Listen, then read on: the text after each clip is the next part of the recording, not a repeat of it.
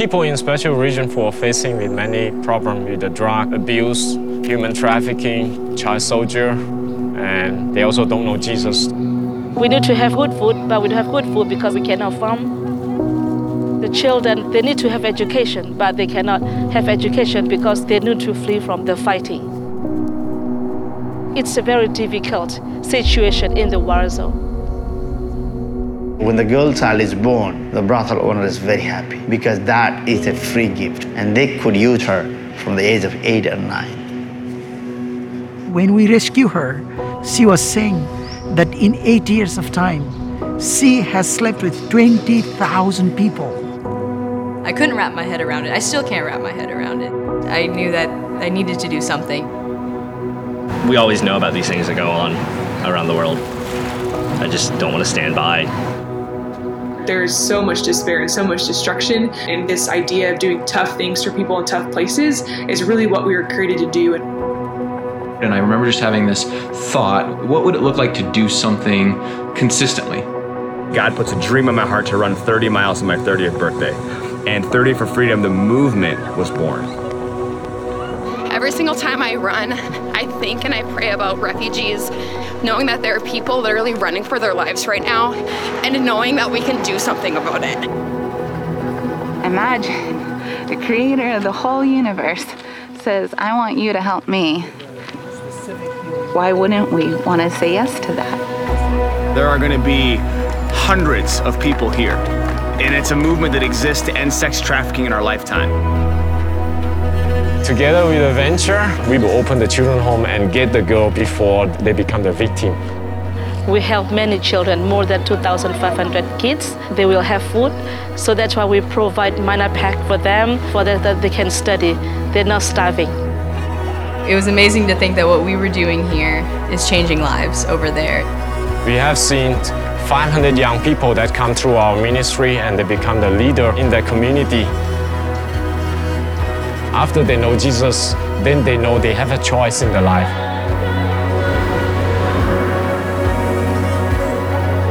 With Venture, we are going to stop human trafficking in Badi people. And I just want to say thank you on behalf of every person that will be impacted by today, every single victim that will be rescued out of a brothel, that will be restored holistically in the name of Jesus. I mean, I can't honestly imagine my life or the person that I would be if I hadn't said yes.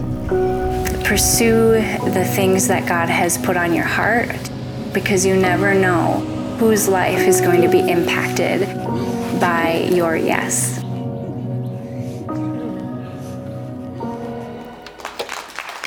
It's exciting, huh?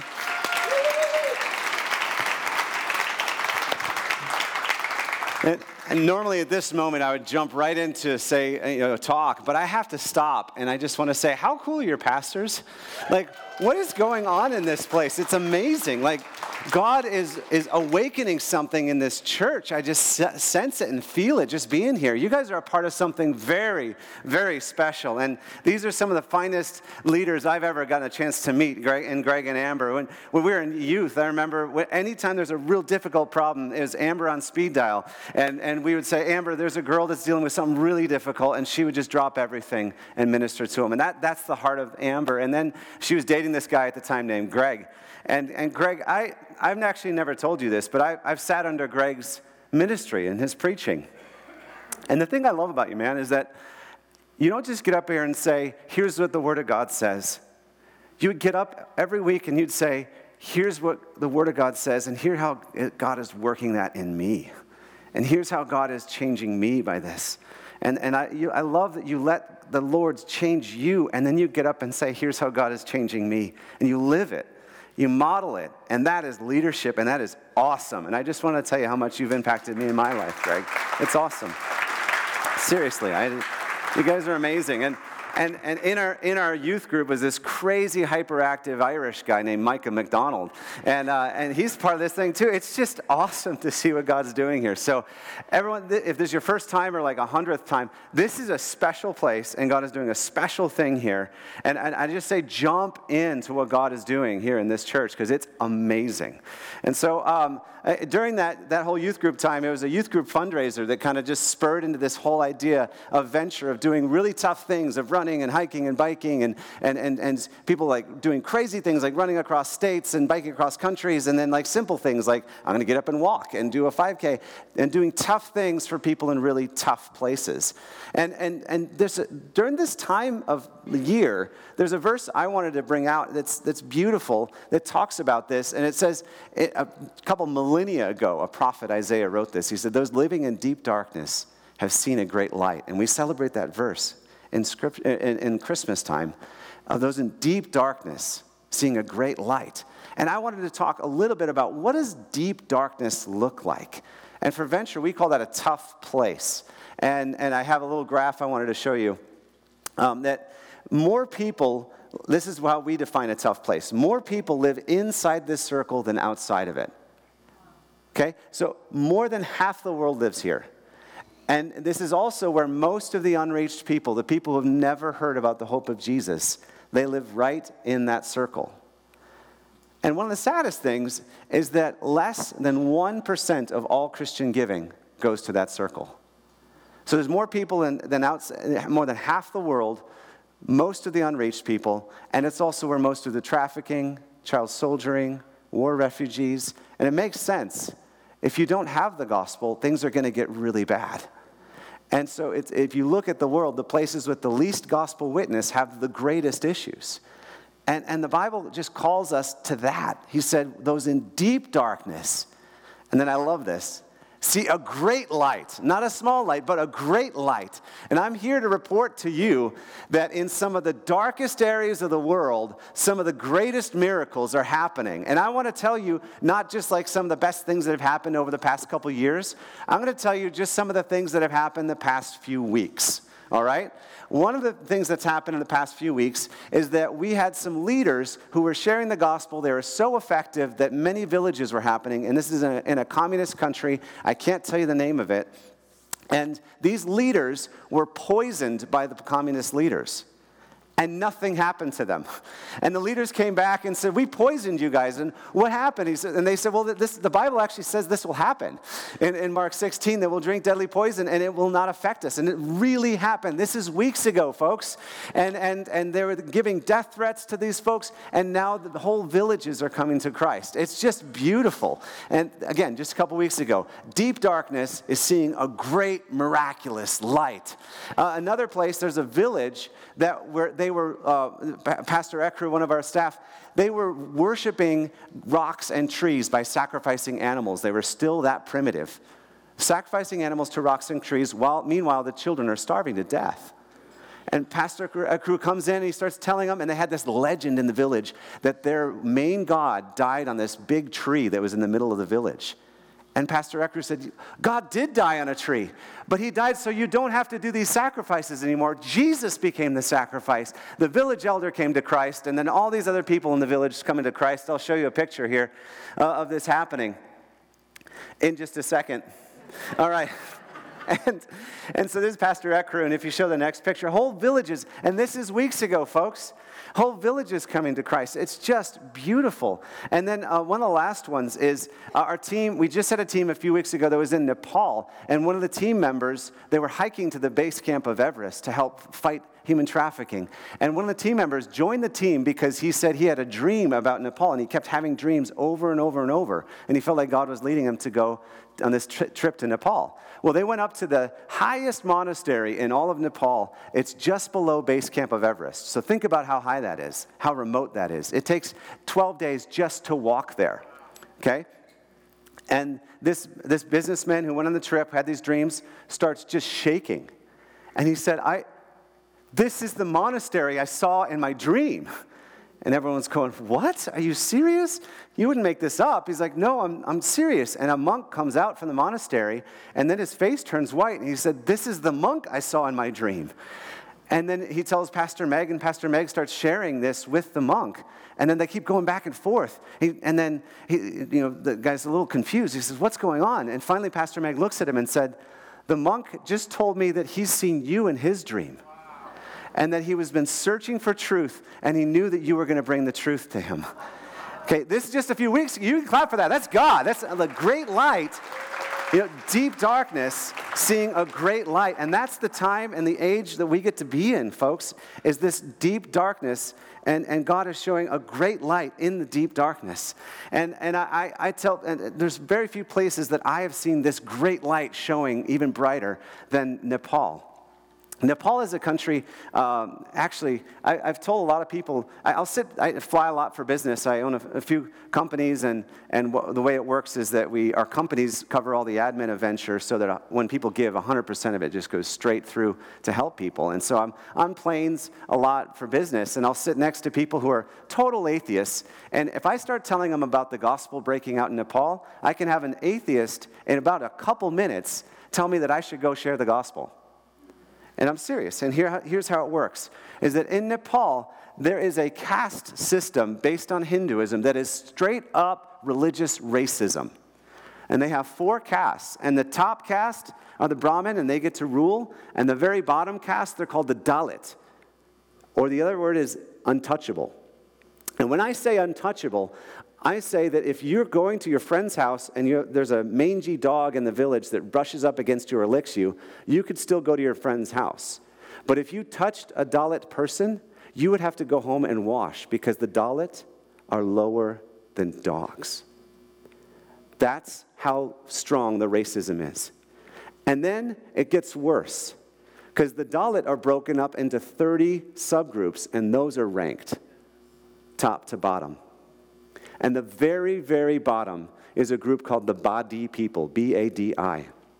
They're known in their own country as the trafficked people. That's what they're called. And, and we go into these, and the way that reincarnation works is that they say, if you screwed up in your last life, then you will come, karma will punish you, and you'll come back in this life as a Badi person. So, anyone that was born Badi messed up in their last life and they deserve to be punished, they deserve to be raped, they deserve to be abused, they deserve to be sold, they deserve to be enslaved. And we go to these Badi villages and we tell them nothing could be further from the truth. That Jesus loves everyone the same. That God has called you into his family, his caste, and at his caste, we are all equal. And by this time, even an atheist will say, Go tell those girls they have value. You go tell those girls that, they, that, that God, they're all the same in God's family. And that's the beauty of the gospel when it comes to a place like Nepal. The deep darkness of that religious racism is being busted up by the great light of the gospel that says that God cares for all of us the same. And they'll look at us with tears in their eyes and say, Could that be true? Could that possibly be true? And we tell them, It's the truest thing in all the universe that God loves all of us the same. And Jesus actually gave his life to show you how much value you have. He said, You're worth my own blood. And, and I, I have a friend named Hannah who I told this to, and, I, and her, your last name is your caste. And so you're reminded all the time of how worthless you are in that country by your last name. And I said, Your last name is no longer Badi, your last name is Christ, as you're in the family of Christ. And she's like, Keep telling me I have value because I've been told my whole life I'm worthless. Keep telling me. And that's the beauty of the gospel is that the value of something is what you pay for it. And God said, I'm going to pay with my own blood. That's what the cross means. That's the beauty of the gospel, the great light. And instead of telling you Hannah's story, I thought I would just show you a video of Hannah's story so you can really capture, because a lot of us have heard about human trafficking. We know it's a deep darkness, but it doesn't have a name, it doesn't have a face. It doesn't have a personality. And so I want to show you a video just to kind of put a little bit of a, a context and reality and personality and humanness to what uh, this horror of trafficking and then talk about what we can do to stop it. So we can play that. Thank you. My parents and village people work in the gravel pit. During rainy season, work is not possible since the shores are flooded. Many people go hungry from the little they earn from selling sand. Therefore, people are compelled to sell their bodies.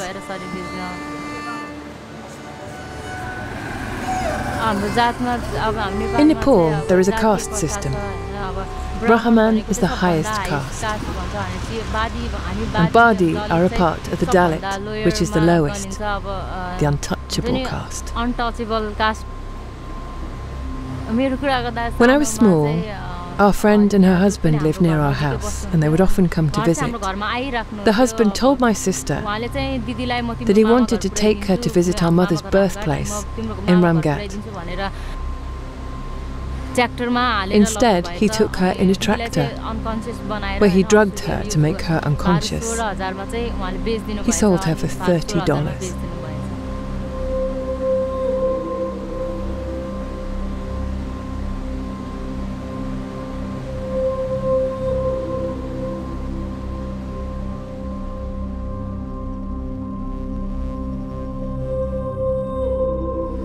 I started losing consciousness from the shock of losing my sister. So my father took me to the hospital in Nepalgunj. When the doctor checked the x ray, he read the report that I was Badi. He then tried to rape me.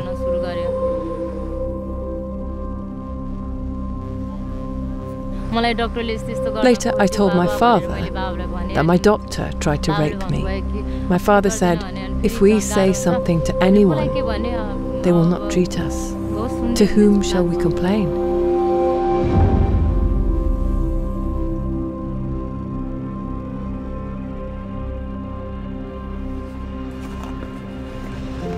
When I met Hannah, her age was a crucial age to be sold out in Delhi. And she has also had great fear that somebody will destroy her life. So it took long time for me to establish relationship. And then I began to build relationship with Hannah, her father. I began to share my heart to them that in order to protect them, we would start hostel or home in Kathmandu and uh, give them education. And when I shared this, they, they got excited.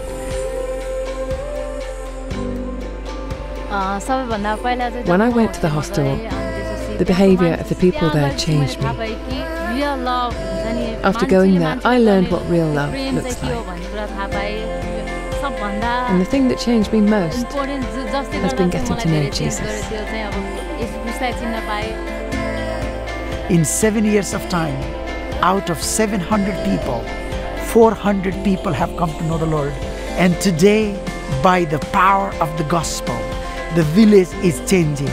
And the former trafficker who sold Hannah's sister is the pastor of that church. I'm very thankful to the Lord for Venture because partnership is helping us to fulfill our daily needs in the hostel, in the schools, everywhere. And together we are going to stop human trafficking in Badi people.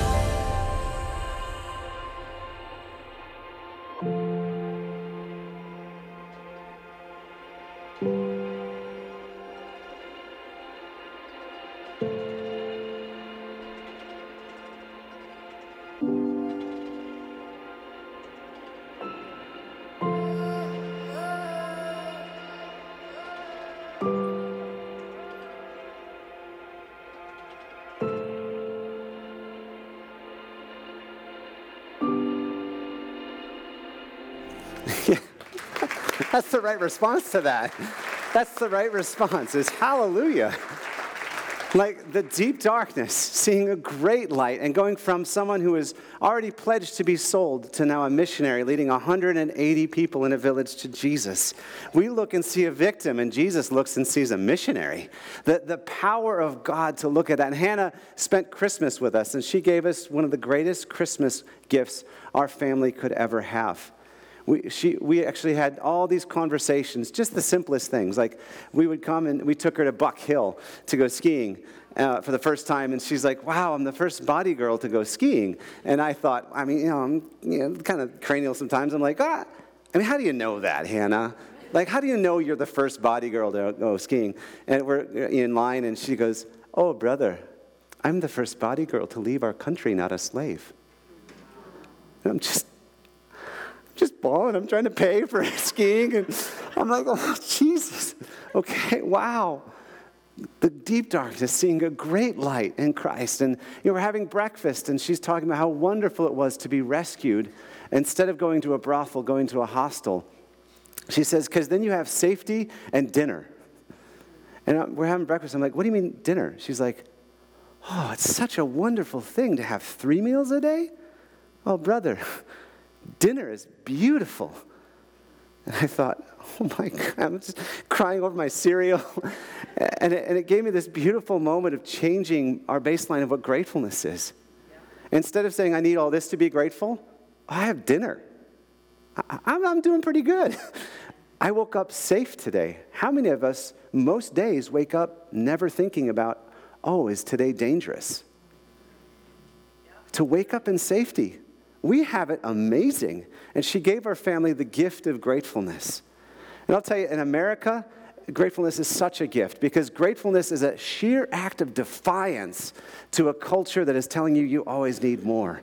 And gratefulness is this rebellion against greed. Gratefulness is this beautiful gift of happiness. In fact, in our family, we no longer say happy or unhappy. We say the words grateful or ungrateful.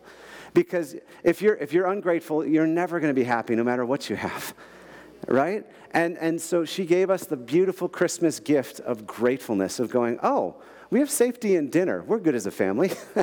and it started overwhelming us into that gratefulness led to this beautiful path of generosity in our family. And so, what do we do? What do we do about this? What did Jesus say to do about this? Well, in venture in our culture, we have this real, we, we have this premise that we're, we're dumb and we have to steal all of our ideas from Jesus okay? Because we, we're not smart enough to come up with our own. And Jesus has probably already came up with way better ideas, anyways. And so I, I want to just steal an idea from Jesus here. And uh, if you can do this for me, we're going to real quickly look at one passage of Scripture. And I know you do this as a church, um, just as a, a, a point of reference for Scripture. We're going to look at Luke 7, and we're going to read a passage. And I'm very quickly going to share something that is Jesus' response to deep darkness. What do you do in response? So, Luke chapter 7, and if you could stand with me, we're just going to read this together as a, as a way to honor God's word and say, This is sacred, this is holy, this is not our ideas, this is your ideas, God. And, and I'm going to read this and, uh, out, out loud to all of you. Luke 7, and, and it's verse 11. It said, Soon afterwards, Jesus and his disciples went to the village of Nain, and a large crowd followed him and a funeral procession was coming out as he approached the village gate. And the young man had died, was a widow's only son. And a large crowd from the village was with her. And the Lord saw her, and his heart overflowed with compassion. Don't cry, he said. And he went over to the coffin, and he touched it, and the bearers stopped. Young man, he said, I tell you, get up. And the dead boy sat up and began to talk. And Jesus gave him back to his mother. And the crowd, great fear swept them, and they praised God. And it says, A mighty prophet has risen among us, and God has visited his people today. And the news about Jesus spread throughout Judea and the countryside. Praise God. You can sit down. And, and Jesus, I ask as we talk about this quick story that you would move upon our hearts to become like you and to see you. In your name I pray. Amen. Um, so I, sometimes when we look at the Bible, we go through it too quickly. And what I've been trying to do is actually slow down and I'll, I'll take one verse and write about it, and take another verse and write about it, and slow down as I read the Bible. And I just wanted to slow down on this verses 13 through 14 to talk about the response of Jesus to a great darkness. This is just to give the, like, in the context of a Badi village, think about this. If a widow had one son, he was the breadwinner, her husband was dead. If her son died, then she had no other way to get money. So not only was, and she would have had to sell herself into slavery. So what Jesus was witnessing was somebody not only mourning her son's death, but walking on the path into becoming a slave. That's the way it worked back then. It was so frail. And, he's, and this is what he did. he did, uh, and I want to show this on the screen here, this is projection. It said the Lord saw her, he overflowed with compassion, and he walked. And so here's what Jesus' response is when he sees deep darkness it's real simple. He looks, he loves, he acts. And that's what the great light is. Is someone will actually look and see. Someone who will feel deeply with compassion and someone who will act. And, and it's that simple, the Jesus way. But it's really difficult because we have an entire culture that is trying to keep us from looking and seeing the needs of others. We have a, a, a, whole system in America that tells you you can feel deeply about it, but don't do anything. It's okay, you just feel bad. And we also have a culture that is doing anything to keep you from truly acting in sacrificial ways. And so these simple things are actually very difficult. But I want to just encourage you that this is a church, I believe that Jesus is calling to be a church that looks and sees needs, that feels deeply with compassion, and then does something about it. And so that's, the, that's it. I just wanted to slowly look at that passage and say, what did Jesus do? He saw her, his heart overflowed with compassion, and then he walked over and acted. And that's what God has called all of us to do to be that great light and to see a miracle happen. And when Jesus did those little three things, he looked, he loved, he acted, the miracle happened. And this is what I think that this church, God is calling you to to look and see. And you saw this need. And most of you already is like, wow, I feel this. And God is saying, now let's do something about it. And your pastor, Greg, came to me and said, uh, when we started sharing about this project that we had, he said, I don't feel like our church is just supposed to be a part of this. I think our church is supposed to dive in and actually make a change in this place in Nepal. And I wanted to show you, uh, tell you about what, what the, the project is, the recent project that we've gotten involved in. The flow of trafficking in Nepal goes from Nepal down into India. Because as in Indian Hinduism, their castes are actually higher than the Nepali caste. So the lowest Nepali is actually lower than the lowest Indian. And that's why they steal these girls and they bring them into brothels in northern India. But that creates an opportunity because the traffickers are cowards. And on the border, what they do is they, and I'm just telling you how this works, how trafficking actually happens, is one trafficker will be on one side of the border and another trafficker will be on the other side of the border. And they'll send the girl across alone so that they don't get caught, so that they don't have to see, talk to the authorities. And so that creates a window to come on in and intercept and say, wait a minute, and, and wait a minute, we're going to stop it right here. And instead of that girl going to a brothel, she's going to go in a hostel and find out about Jesus. And so, our partner Ramesh, we've partnered with him for years now to create a border patrol station. And this is there's two people. It's a formerly trafficked girl and then a, uh, uh, a social worker. And they start looking at the girls and they start saying, uh, and they look for lost, lonely 12 year old girls that, that they're alone. And they'll say, Hey, honey, do you, do you have papers? How did you get here? What have they asked you? What's your story? And the girl who's been formerly trafficked will say, That was me. You can trust us. This is not going to end the way you think it is. And the social worker will get the authorities involved. And then they'll take that girl and invite them into a, a hostel where they'll be discipled. They'll learn about Jesus. They'll learn that they have value. They'll learn that they are not the lowest of the low, but that they're head and not the tail. They're above and not beneath. That they are, they're more than conquerors in Christ. And that they'll uh, learn a skill or a job skill that they can go back to their village. And many of these girls are going back and planting churches. They are leading their villages to Christ. They they are 27 of the girls have become government officials in their local areas because of this. Instead of being a victim, they're becoming leaders for Christ. Yeah, that's, it's awesome what God's doing. And these, uh, and these border patrol stations, we, we've started with Ramesh with one of them, and we're talking over a couple hundred girls now have been rescued. Uh, and one border patrol station will rescue over a hundred girls a year. We're talking one every three days is taken out of that. It's a beautiful thing. And your pastor came and said, We're in. He looked, he loved, and he said, We're going to act on this. And he said, This is something that our church is going to be called to. And, uh, and so I, I just want to encourage you. You're going to be talking a little bit about this idea of a faith promise. And, and a couple years ago, God wrestled with me in a faith promise one time. Our church was doing a faith promise where we said, Okay, God, what do you want me to give? And I'm going to believe in faith you're going to provide. And the Lord gave me a number that was insane when I did a faith promise for me. He spoke, I was praying and he pro- spoke to me and said, Ryan, I want you to write down the number $12,000.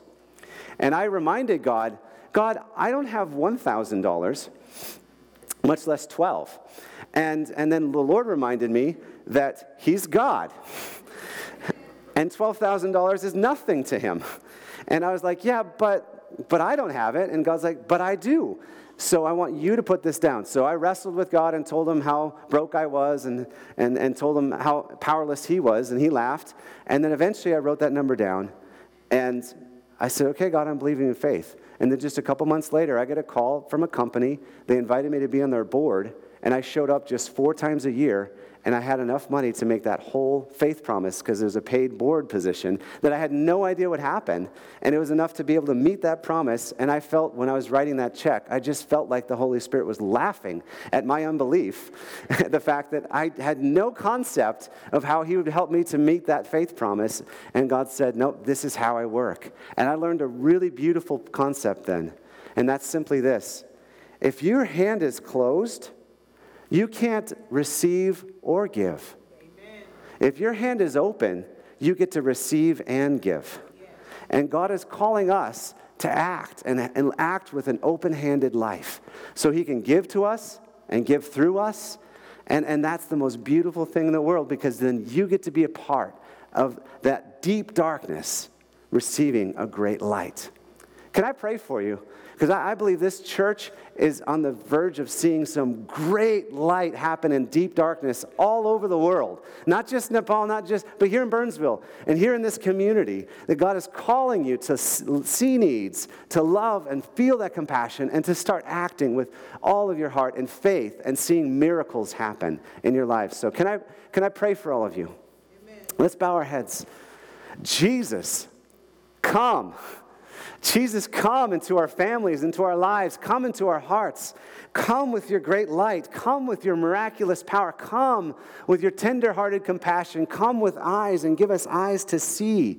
Give us, give us uh, the hearts to feel. Give us the hands to act. Give us the faith to step out in courage. Jesus, I pray for a grace and an anointing and a power and just to unleash something on this church that they become uh, just lights everywhere. God, bringing that great miraculous light of love everywhere they go. And I pray, Jesus, for you to stir the faith of people here to step out in that miraculous journey of seeing you move.